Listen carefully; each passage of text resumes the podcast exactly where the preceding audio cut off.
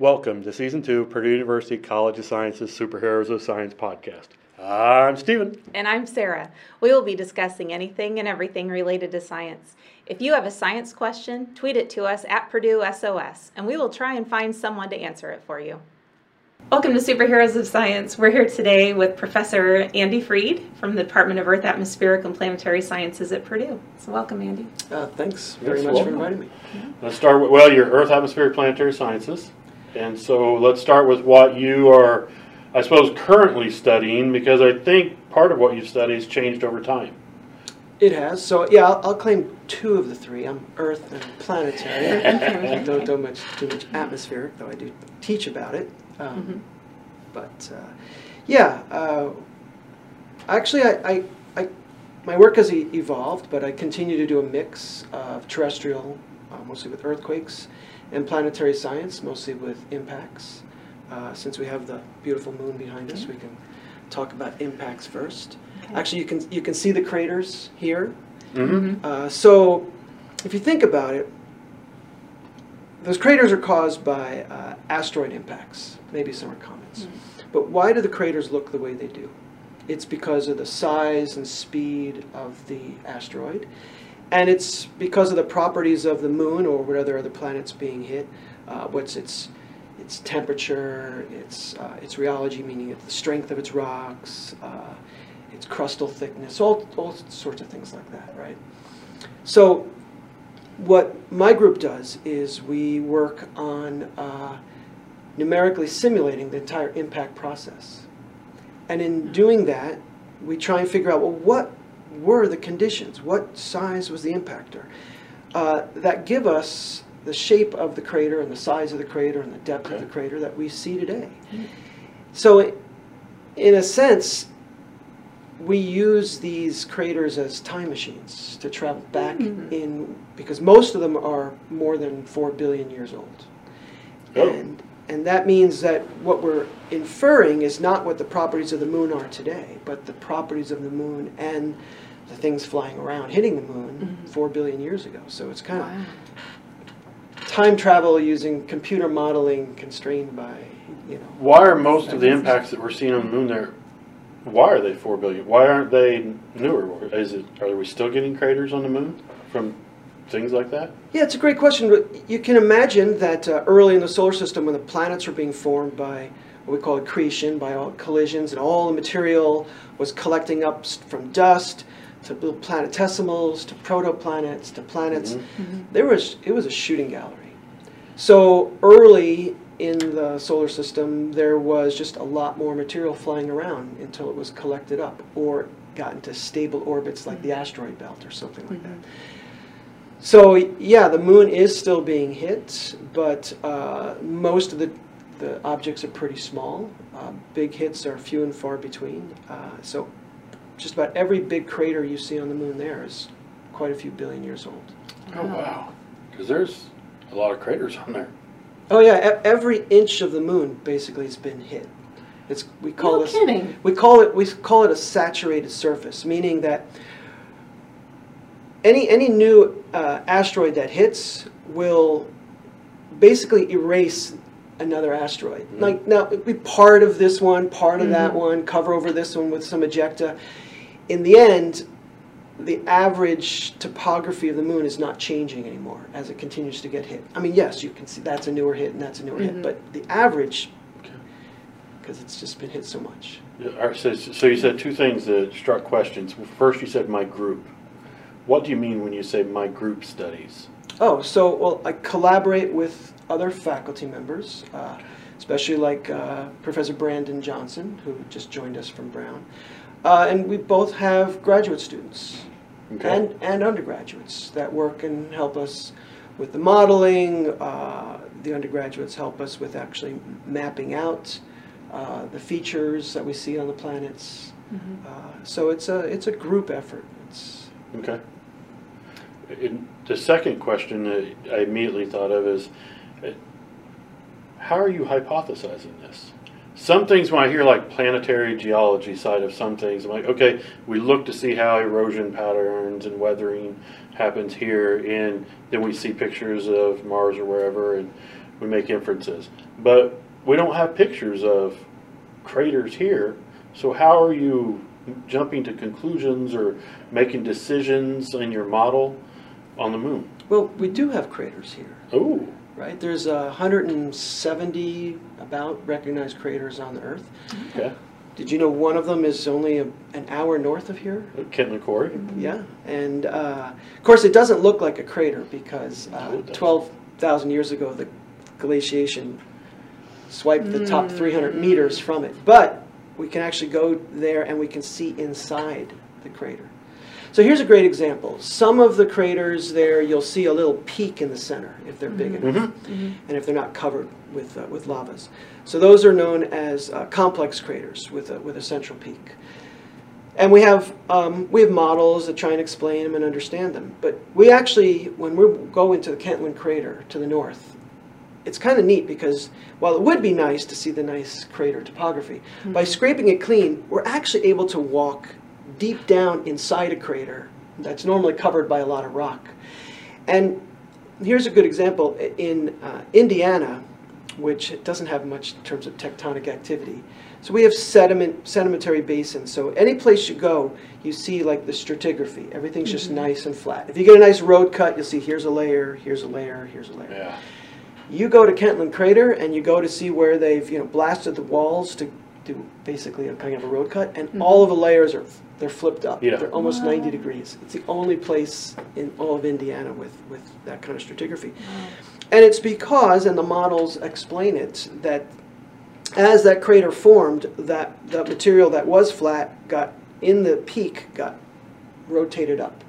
So you see that in the models, and now you can go to a place like Kentland, and wow, it's right there.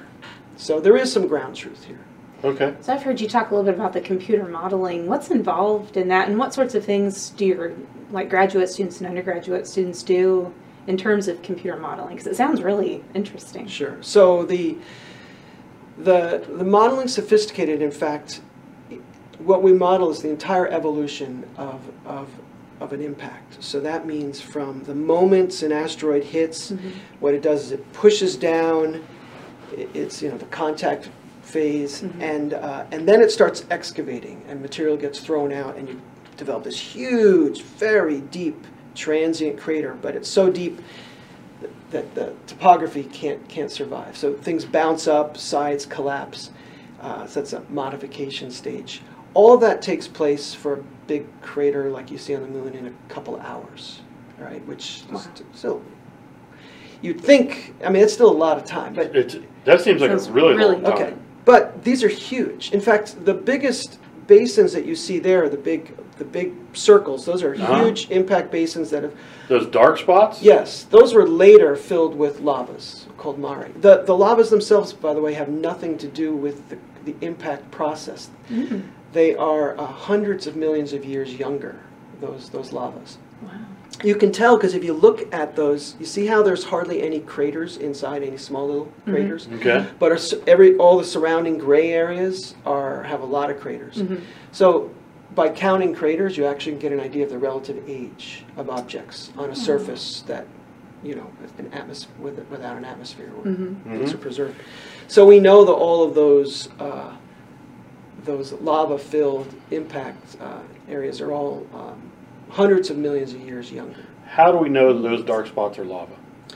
Oh well, first of all, we've sent uh, astronauts there, and So that's, that's some of the Oh, spots that they've landed and actually like taken Yeah. cores and stuff? Yeah, yeah. So it's it's Oh. basalt. It's very similar to uh, what we get uh, on our seafloors here, Hmm.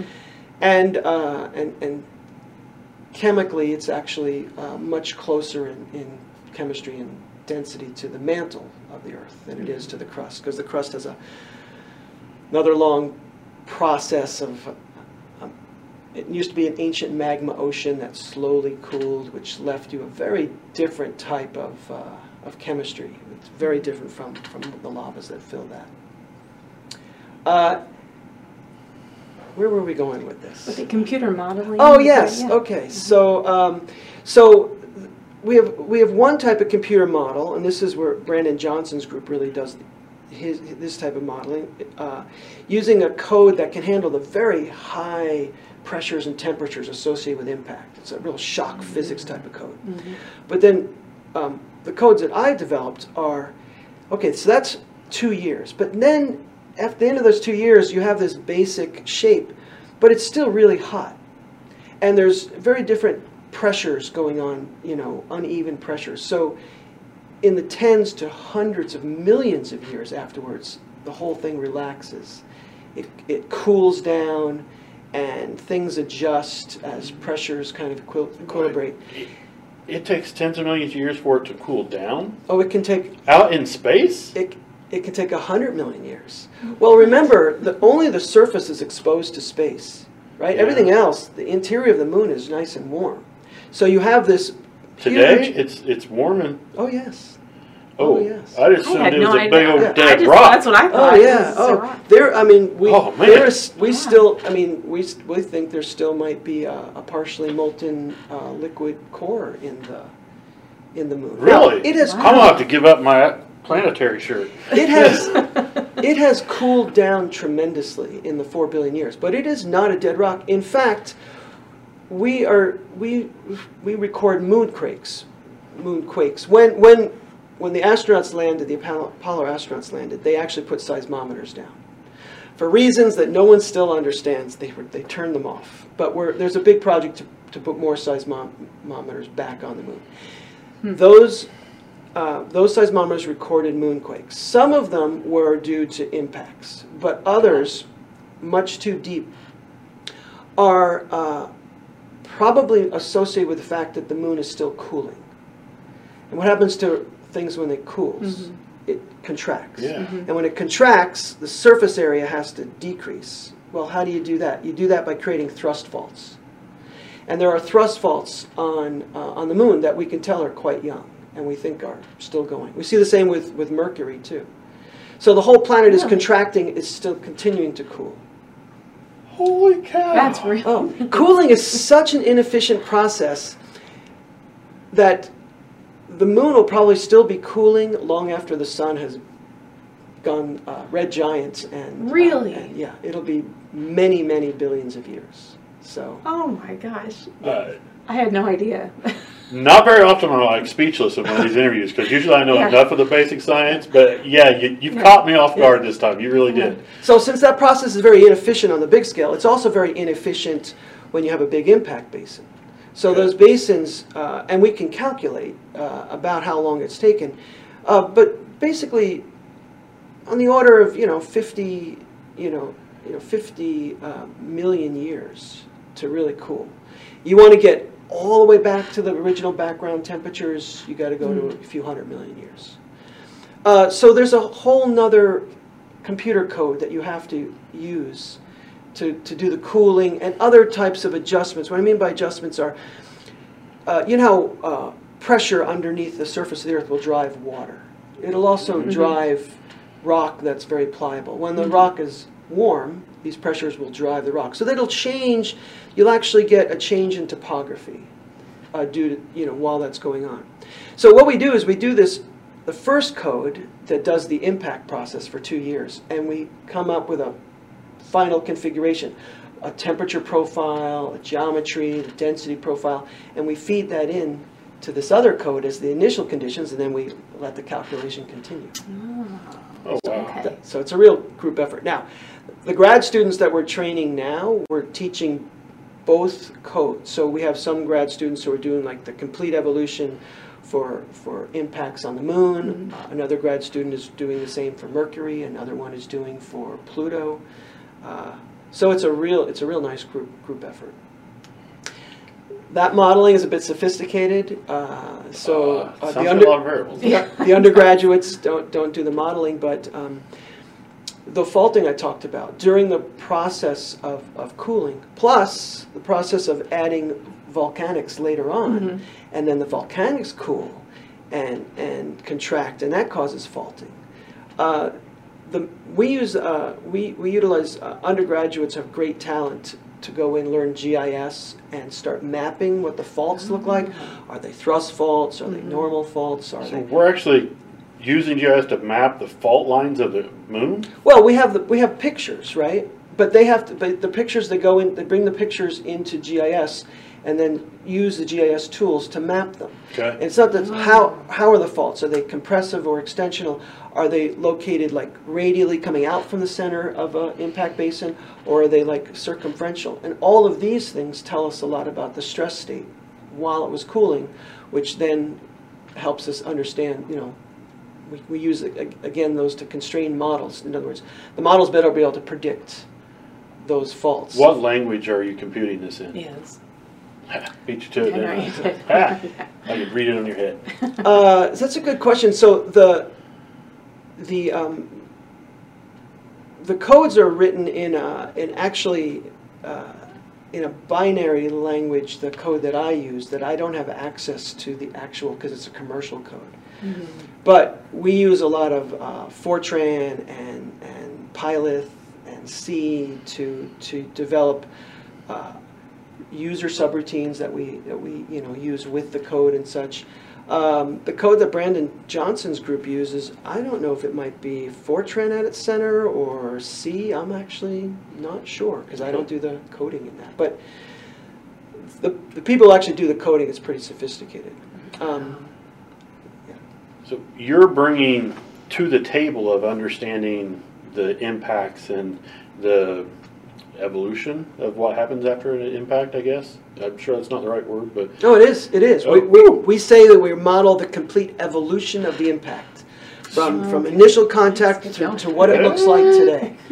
but you're bringing to that table, um, to that whole area of research, a lot of background Oh, that you have in plate tectonics, and so what did you? What was the science that you were had very vested in before you started applying it? Oh, sure. Actually, to, to tell you the truth, if you really want to go to the background, so the type of coding that I do, it's called finite element modeling. Um, finite element modeling is a type of modeling that is done on every single product you've probably ever purchased or ridden or flown over. What it does is, anytime you want to build something, you want to build a car, you want to build an airplane, you want to build a building, you want to know is this structure going to work? If you build a table, right, and you know you're going to mass produce a table, you want to make sure that if you put something on that table, it's not going to like bend too much. right? Yeah. That's a good point. Yeah. And so there's hundreds of thousands of engineers out there who, who do use finite element codes to study numerically how all these objects will work, how they'll survive, how they'll age. And based on that modeling and uh, in prototypes, that will lead to the products that you actually end up buying and seeing. So before I came back to school to, to work in planetary science and geophysics, I used to model um, rockets and spacecraft. With, What? In, yeah, I was an engineer working for, uh, for companies that, that design, uh, including the space shuttle solid rocket boosters. Dude, I knew you were smart. I didn't know you were like a rocket scientist. Wow. Yeah, so I, Yeah. I, used, I, used to, I used to be a rocket scientist. Yeah, now I'm, now I'm a planetary scientist. Um, okay. So I learned I learned the trade, so to speak. I learned how to use those type of models. And the thing is about those types of codes, once you learn how to use them and apply them, then even if the codes change, it's the same it's still the same methodology, the same kind of inputs. You need to know the geometry, you need to know the material properties, you need to how things are loaded. And you know, how those inputs go in are different and, and how they the, the solutions come out look a little different. But the, it's the basic once you learn one, you, you really know how to do the other. So, uh, yeah, so I, I did that for 10 years, and then um, before deciding to switch and go back and do geophysics. And then, yes, I studied earthquakes, and I used finite element modeling to simulate earthquakes. And what my interest there was um, you might be familiar that uh, an earthquake occurs because uh, you have plate tectonics. So plates move on the surface of the earth. they rub against each other. Some go under other ones. Some go side by side. And uh, the weak areas between them are known as faults. And uh, as the plates move, uh, you build up stress on those faults until some threshold is built and exceeded, and then the fault breaks and stress is relieved, and the plates are allowed to move. Yeah. But earthquakes don't just relieve stress; they, or, they reorganize it. So while it does relieve stress on the fault, earthquakes actually can increase stress in neighboring areas. And the increased stress in the neighboring areas is one of the reasons we get aftershocks. Okay. But it's also a reason why we might get another really big earthquake nearby. If you have another fault or the continuation of this fault, uh, and you had an earthquake here, it might stress the fault down here, and then stress has been building up on that. It could trigger a big earthquake. Sometimes those that triggering of earthquakes doesn't happen right away. It could take it can take a few years or a few decades, but it's not a hundred years or a thousand years, which is the which is how often earthquakes usually occur on these faults. So, what my work did is it actually studied how stress is transferred in a way that can cause a sequence of big earthquakes. Hmm. Because historically, we do have sequences of big earthquakes. So, if we can understand why that sequence occurred, then we can look at more modern day new events and we'd say, okay, we just had a big earthquake here. Did we just increase our earthquake hazard over here now? Are we ah, liable to maybe get a big earthquake here? Mm-hmm. And if we can understand that better, then we can better prepare for where the next earthquake is going to be. Uh, Because the earthquakes, they, they all seem to occur in these sequences, and then it goes quiescent for a while as stresses build up, mm-hmm. and then, boom, you get this cluster again. So mm-hmm. it's not just random. So it, we can't predict when an earthquake is going to happen, but uh, are you telling me that we can kind of predict that one will occur in a certain area based on? Yes, we, so, it's very good. So prediction, you can think of prediction as where, how big, and when. And what we're getting really good at, at is where and how big. Okay. But when is very, very difficult. Do we see similar patterns like what's what happens on Earth on the moon, or So is we, it a different kind? right, so we don't have, uh, first of all, there's, since there's not plate tectonics on the moon, Oh, there is, okay. there is tectonics in the sense that uh, tectonics simply means any deformation going on Mm-hmm. near the, at the surface, right? Okay. So, uh, because of the fact that there's moon moon quakes and we see faults that have developed, uh, there is tectonics, but it's one solid Okay. plate Okay. that's got a little breaks here and there, so that it's very different. And once we actually do put seismometers on the moon and we monitor more of it, we will see some similarities, but we'll see a lot more differences because it's a very different setup. Okay. Uh, but it'll be interesting. We we're, we're, we're ready to go, right? We, we've learned a lot from the Earth, so we really would Yeah. like to have seismometers on the moon and see the faults and and uh, and and see what we can learn by analogs. Yeah. The same way we do like with Mars. And, and, and others that we have a lot of analogs on Earth to what happens on Mars. Mm-hmm. We have a lot of analogs on Earth to what happens on the moon, but we don't really have the data yet to, to really Hmm. to go more more forward. Oh wow. But we do have craters, right? We do have impact craters. So. All right. That makes sense. Mhm. That makes. I've only heard of one or two. I didn't realize we had a Yeah, bunch of them didn't- Oh yeah. that we could study. But I, I don't. There's so many things I want to ask you because it's like a, a- it's kind of whoa. But um, I, I want to make sure we get in the interview to talk about one of the classes that you teach. Are you still teaching the geoscience in the cinema? Oh sure. Every- It's like one of the most demanded classes on campus, and it's I, I hear nothing but good things about it. So what is that this class about? Sure. I, I, I do want to add though that um, I, I also teach. Uh, uh, so that's EAPS 106, Geosciences in the Cinema. I also teach EAPS 105, the planets. And what I'm very proud of is I've also grown the planets class. Now both of them take up the largest lecture hall class of class of 50, room 224. They both fill every semester. No way. Oh, that's cool. Yeah. Yeah. In fact, in fact, in the fall, I actually will teach them literally back to back. Oh So- my gosh. So it's 470 students in, out, four, new 470 students in. Oh in. my goodness. Holy cow! Wow. So it's fun. So it's, uh, Man. yeah. And what's nice is they're both electives.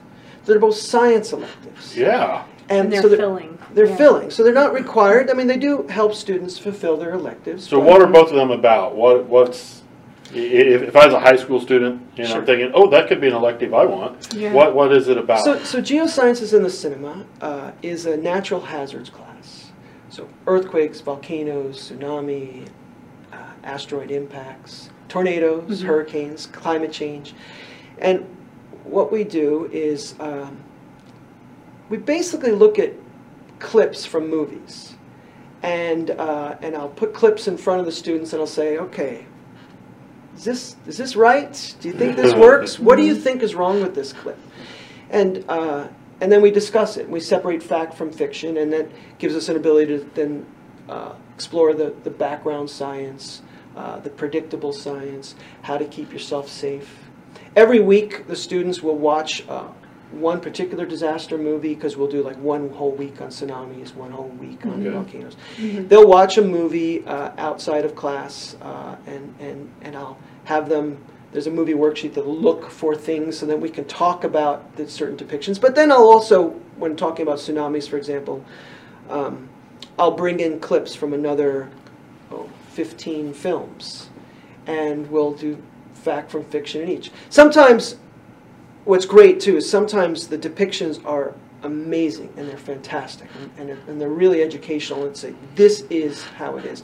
And then Really? other times they're just over the top. thousand foot tall waves that are just ridiculous Yeah. and uh, and that just what's nice too is as the students learn what is realistic and what's not they actually get the humor in in these clips that are supposed to be serious but are just outrageous Yes. like the movie San Andreas which came out a few years ago. Yes. later and there's a tsunami in there caused by a big earthquake on the San Andreas Fault. And by the time I got finished discussing A, how the San Andreas Fault is, first of all, mostly on land, second of all, a strike slip fault that cannot cause uh, tsunami, third of all, where it does cross the water is basically just about underneath the, the Golden Gate Bridge, so it's not going to cause one out at sea. Fourth, could not nearly be, no wave could be as high as it, as it's shown without breaking way out at sea, and on and on. And so actually, when it, then by the time I get to show them the clips, they're just laughing at it Yeah. because they understand how awesome. ridiculous it is. And then that, Yeah. then I know, okay, they get it Yeah. that that is not a realistic depiction. So, um, so it's a lot of we What a have, fun class. yeah, and we have a lot of fun with it. And we do Yeah. experiments in the class too, you know, to demonstrate different types of science processes. And I just I have fun with it. That's awesome. is awesome. Yeah. All right, how about the other one? What's it about? then? So the planets class, which I didn't know about this one. Yeah. Yeah, I- So- this is like sad. I'm learning so much. of- They, I have to get you here to interview you Yeah. to learn things about. it. You're just upstairs. So, one of the reasons I love being a planetary scientist is we live at a really cool time. We are sending spacecraft to basically every planet, and we are just learning so much about the about the solar system. We we just sent you know, New Horizons just went past Pluto, right? We expected Yeah. Pluto, Yeah. small little icy world, far from the sun, should have long since lost most of its heat. Uh, we expected to find a cold, dead world. Oh boy, were we surprised! There is uh, there is regions with that, that have been recently completely resurfaced. In other words, there's no impact craters on them.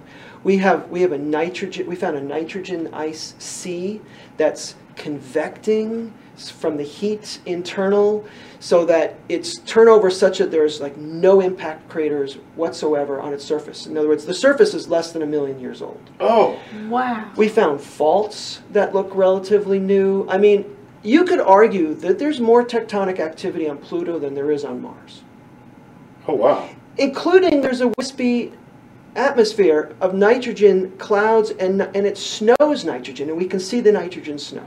What? Right, exactly. So we're like, oh wow. we No way. came, we came back from the, with those images with more questions than we left with. Like, okay, we don't understand anything about planetary formation and and how planets, you know, where this heat comes from.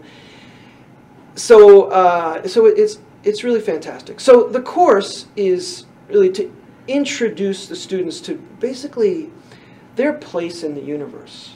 Like one of my favorite lectures, for example, is yes, I go through and I talk about the Big Bang all the way through the formation of galaxies, and then uh, and then how uh, how stars explode and create nebula, and how nebulas collect together. These are just clouds of dust and gas, Mm. and go back and to create you know create new stars and stuff. But my favorite is, is in this lecture is I show them a plot of the periodic table, which most students, eh, okay, periodic table. I didn't sign up for a chemistry class, but it's a little bit different periodic table. What it shows you is the origin of every element in the table. Like those elements came from supernova.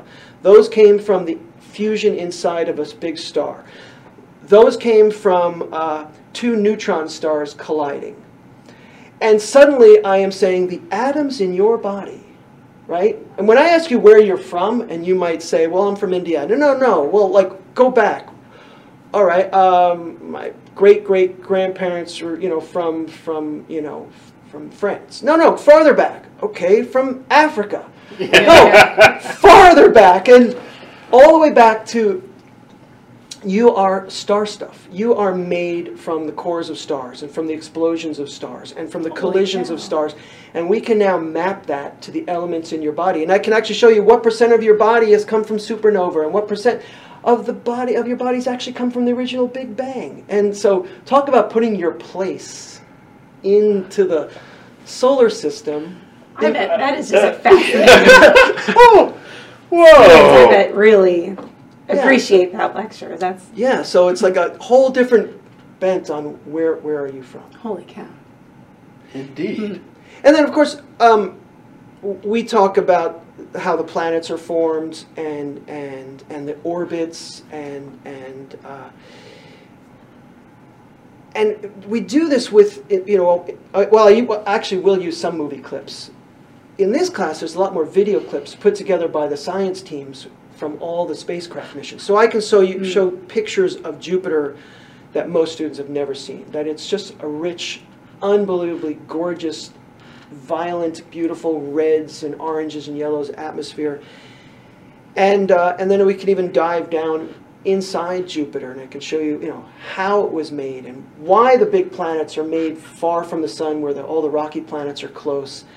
And just, you know, make it accessible to science so they can actually look out and understand the origin of themselves, the solar system, the sun, everything with really cool only months or years old photos of, of all the planets. So. Holy cow. All right, last question. Sure. And that's, uh, and I, I want to get your answer on video so that we, we can bring it back and make you do it. Um, uh, could, there's way too many rabbit holes to run down with this. And there's so many just absolutely unbelievably awesome stuff.